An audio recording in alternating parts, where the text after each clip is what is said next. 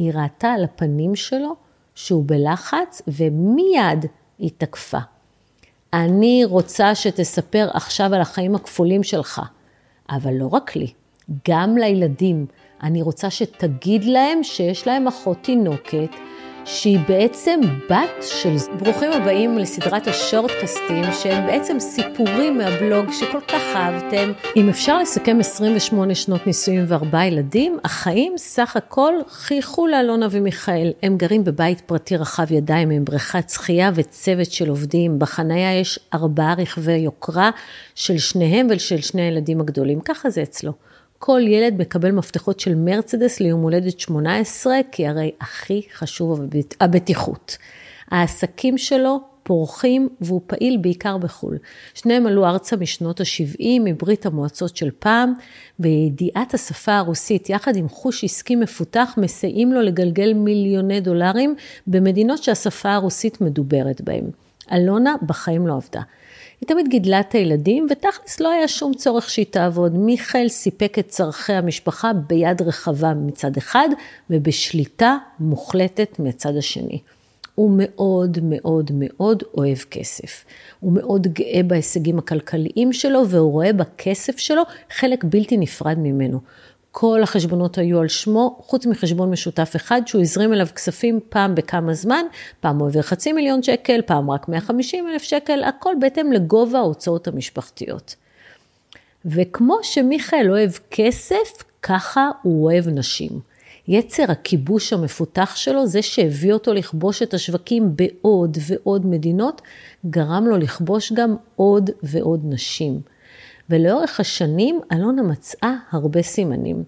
הוא הכחיש והיא בחרה להאמין, אבל כדי להירגע, היא יצאה לסיבוב קניות בכיכר. מה זאת אומרת כיכר? שאלתי.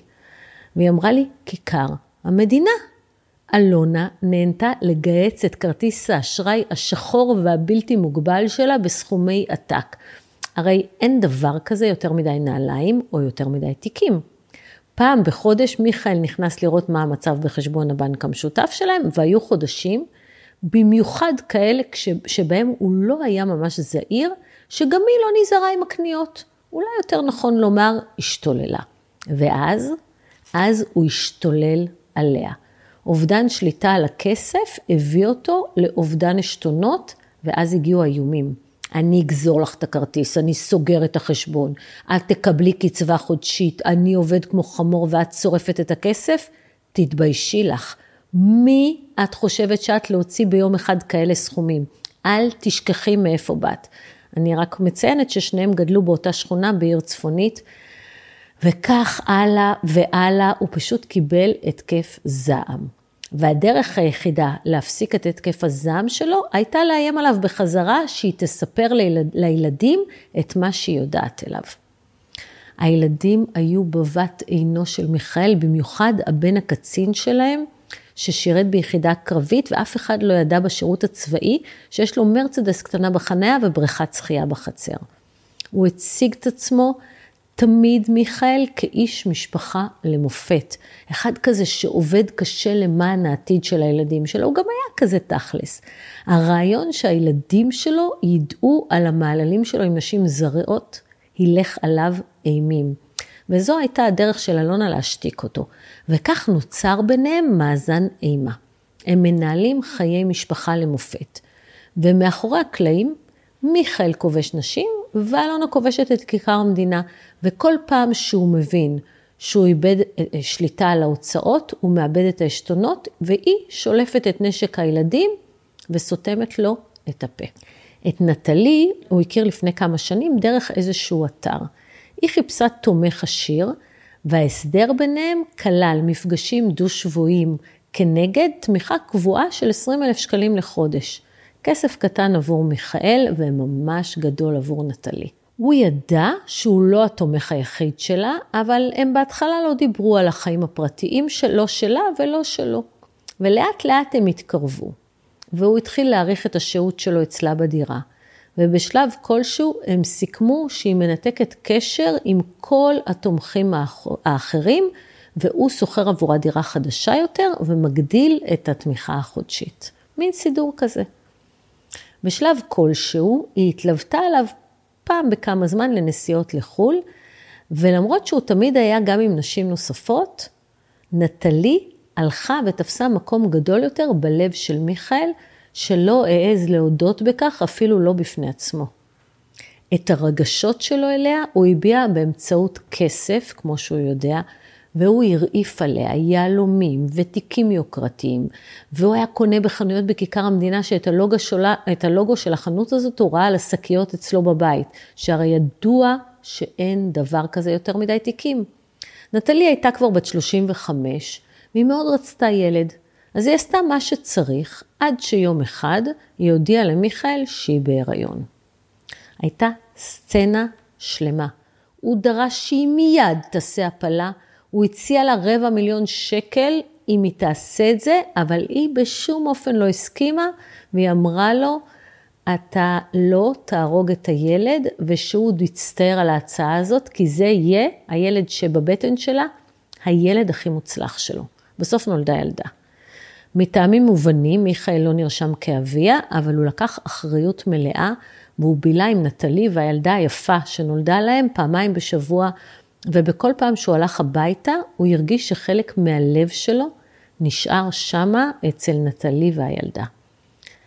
אלונה הרגישה שמשהו קורה, ובחושים שלה היא הבינה שזה לא תקופה להוציא אותו מאיזון, ככה שהיא צמצמה את הביקורים שלה בכיכר המדינה.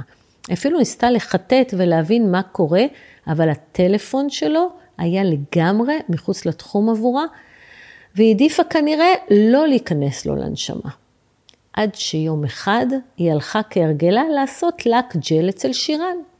אצל שירן היא נוהגת לסדר את הציפורניים כבר עשר שנים. שירן, שהייתה בעלת יכולת דיבוב יוצאת דופן וחוכמת חיים עמוקה, הפכה כבר מזמן לאשת סודה של אלונה ולחברת נפש שלה. הם נהגו להעביר את השעה שהיא אצלה בסיפורי רכילות סנסציוניים, והפעם הסיפור היה על נטלי. נטלי, מסתבר, הייתה לקוחה חדשה של שירן, ואחרי שני טיפולים כבר הרגישה ששירן היא אוזן קשבת מעולה, ושטחה באוזניה את סיפור חייה כולו. שירן לא העלתה על, על דעתה שבן הזוג הנשוי של נטלי הוא בעצם הבעל של אלונה, הלקוחה הכי ותיקה שלה. אבל כשהיא סיפרה לאלונה את הסיפור, משהו בתוכה ידע. בדיעבד, המשפט הזה שנאמר לא פעם מאלונה למיכאל, המשפט הזה שנאמר אחר כך ממיכאל לנטלי ומנטלי לשירן, גרם לה לעשות את ההקשר. אבל היא הרגישה שהפעם היא חייבת לבדוק את הדברים עד תום. צ'יקו, החוקר הפרטי, נשלח לעקוב אחרי מיכאל, ועד מהרה הוא אישר את מה שהלב שלה ידע. כשמיכאל חזר באותו הערב, היא כבר כבשה מחדש את כיכר המדינה, והפעם היא פיצתה את עצמה על כל התקופה שהיא ניסתה לכבוש את יצרה. את השקיות הרבות היא סידרה בהפגנתיות בחדר, כדי שידע עוד לפני שחשבון הבנק יגלה לו. וכשהוא ראה את השקיות, הוא כבר הבין שמשהו קרה. היא ראתה על הפנים שלו שהוא בלחץ, ומיד היא תקפה. אני רוצה שתספר עכשיו על החיים הכפולים שלך, אבל לא רק לי, גם לילדים. אני רוצה שתגיד להם שיש להם אחות תינוקת שהיא בעצם בת של זה. לחשה לו אלונה בארסיות, ומיכאל הבין שהמשחק הכפול נגמר. הוא הודה בהכל, והוא התחנן שהיא תסלח לו, ונשבע שהוא אוהב אותה ושהוא לא רוצה לפרק את הבית, אבל גם ידע שהפעם לא תהיה דרך חזרה. כשהיא הגיעה אליי, היא הייתה מאוד מאוד חזקה ונחושה להתגרש. אני קוראת כל שבוע את מה שאת כותבת, ואני מבינה טוב מאוד שיש לי אחריות. היקום שלח לי סימנים כל פעם מחדש, ובמקום להתמודד עשיתי קניות. הייתי צריכה להתגרש ממנו כבר לפני עשר שנים, עכשיו אני יותר זקנה, היא אמרה בהשלמה, וגם יותר עשירה, ניסיתי להציע לה איזושהי נחמה. ידענו שמיכאל ממש התקשה להיפרד ממחצית מהונו ומנכסיו, אבל היה ברור שהיא לא מתכוונת לוותר על כלום בגלל הילדה הנוספת. כל מה שיישאר אצלו לא יגיע לילדים שלי, אני מכירה אותו. הוא ירצה לדאוג לתינוקת יותר מאשר להם, כי הוא יודע שאני אדאג להם. הציגה לי אלונה את תפיסת אה, עולמה, שהייתה בהחלט סבירה, והיא ביקשה שנבנה יחד אסטרטגיה למשא ומתן. כשחיים השליח הגיע אליו השבוע, הוא ידע טוב מאוד מה יש במעטפה. ידעתי שיום אחד אני אקבל ממך מעטפה, הוא אמר בערב לאלונה. אם תצאי בסדר איתי, אני אצא בסדר איתך. הוא הציע לה מאזן אימה חדש. ומה המוסר השכל של הסיפור הזה? דבר ראשון, כשהיקום שולח אליכם סימנים עוד פעם ועוד פעם, כדאי להקשיב להם ולא להתעלם. דבר שני, כשמישהו מרגיע אתכם ומנחם את הנשמה שלכם, תבדקו טוב טוב אם הוא לא ממסך אתכם ומונע מכם להתמודד עם המציאות, כמו הקניות למשל. ודבר שלישי, תיזהרו ממש במה שאתן מספרות למניקוריסטית או לספרית או לקוסמטיקאית, תוך כדי שמטפלים לכם בגוף. האינטימיות שנוצרת היא לא ערובה לשותפות סוד. תשאלו את נטלי, היא ידעה בדיוק מה היא עושה. תודה שהאזנתם לשורטקאסט. אם מצאתם ערך או סתם היה לכם ממש מעניין, אני אשמח אם תעבירו אותו למישהו שיהנה ממנו גם. תודה.